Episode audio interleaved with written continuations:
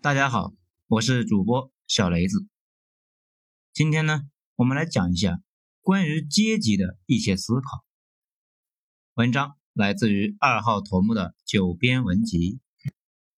从基层直接提升到国家的顶层，像老毛和他的小伙伴一样，古今中外那都极难。总体来说，动荡的国家那概率会高一些，比如俄法。这两个国家呢，是各种主义的试验场啊，出的多一些，代价也极大。似乎冥冥中有一种平衡，有人崛起，有人就得跌落。集体的帕累托改进并不存在，因为一国领导层就那么个恒定值，不存在大家富了，领导人就多一些。爬升阶梯，中外呢也是大同小异，中外都靠关系。和协同，以及逆概率反应堆，那这里呢，咱们就不展开说了。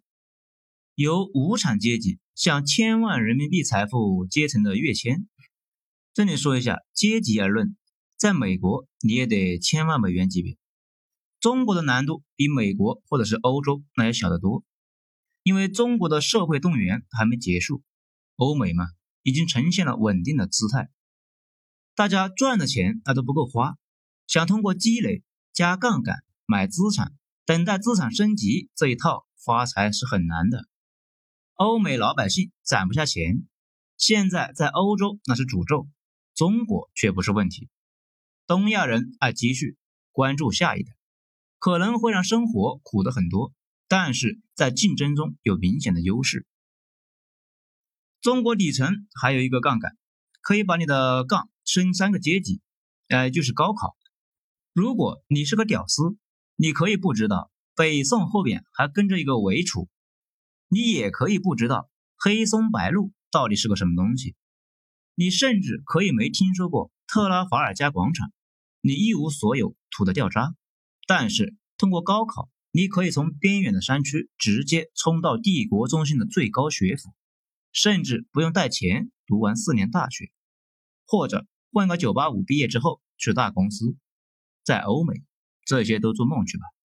想通过公立中学上藤校，你还不如从中国那边考。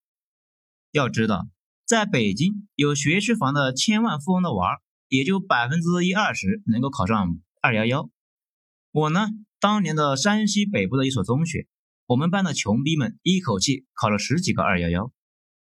以前讨论过，中国教育公有制浪费极大，但是却功德无量。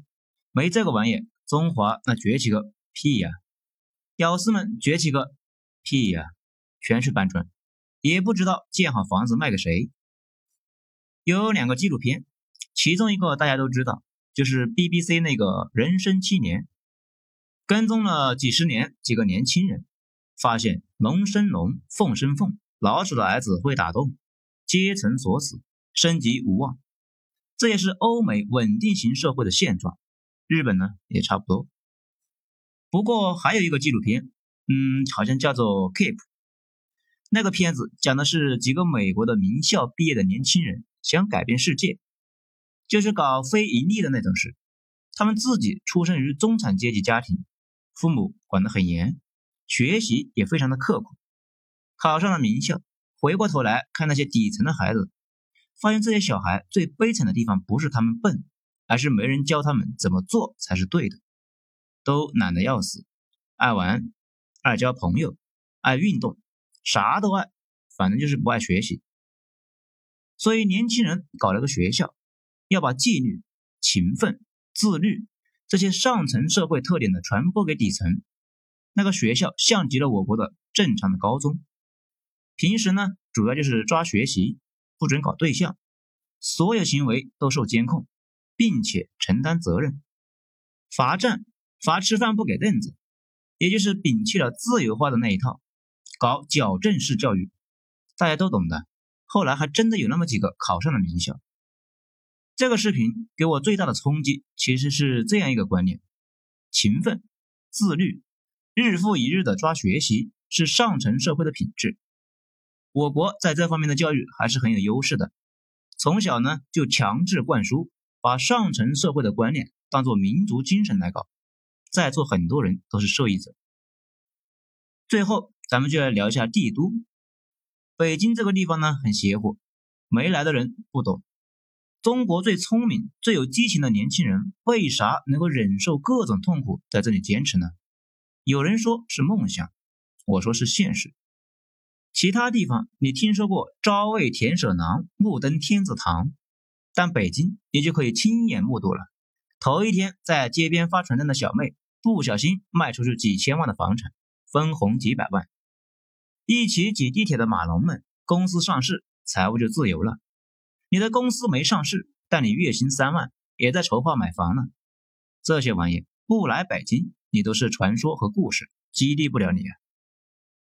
有些人喜欢说中国平均收入在全世界垫底，这种话其实很没水平。平均把一堆差异给掩盖了。如果把中国理解成六个人口五千多万的发达国家和二十多个发展中的国家组成的一个国家群，很多问题都好理解了。比如什么平均工资低，房价却不低；比如平均收入低。但是各种奢侈消费指标都是全世界领先。现在的问题是，住五百万以上的房子，平时下馆子人均两百以上的那伙人理解不了中国还有好几亿的农民；天天沙县的那也理解不了由几千万人组成的头部群众，富有程度呢远超西方任何一个发达地区。去北京等一线城市发展，那就是出国。以上的几点呢，还要持续一些年。以前讨论过，王朝有七十五年的周期率，也就是说，大王朝建立七十五年之后，阶级开始固化。但我觉得本朝不一定，本朝有高考，社会结构也不那么稳定，老百姓又全是刁民，既不认命也不屈服。我不行，我就玩命的培养我儿子。这一点只在东亚比较明显，欧美那就不行。欧美，你管你爸叫约翰，约翰连自己都管不好，没工夫管你啊，你也没工夫管他，没春运，那也没奉献，各自安好吧。好了，咱们今天就讲到这里，精彩下次接着继续。我是主播小雷子，谢谢大家的收听。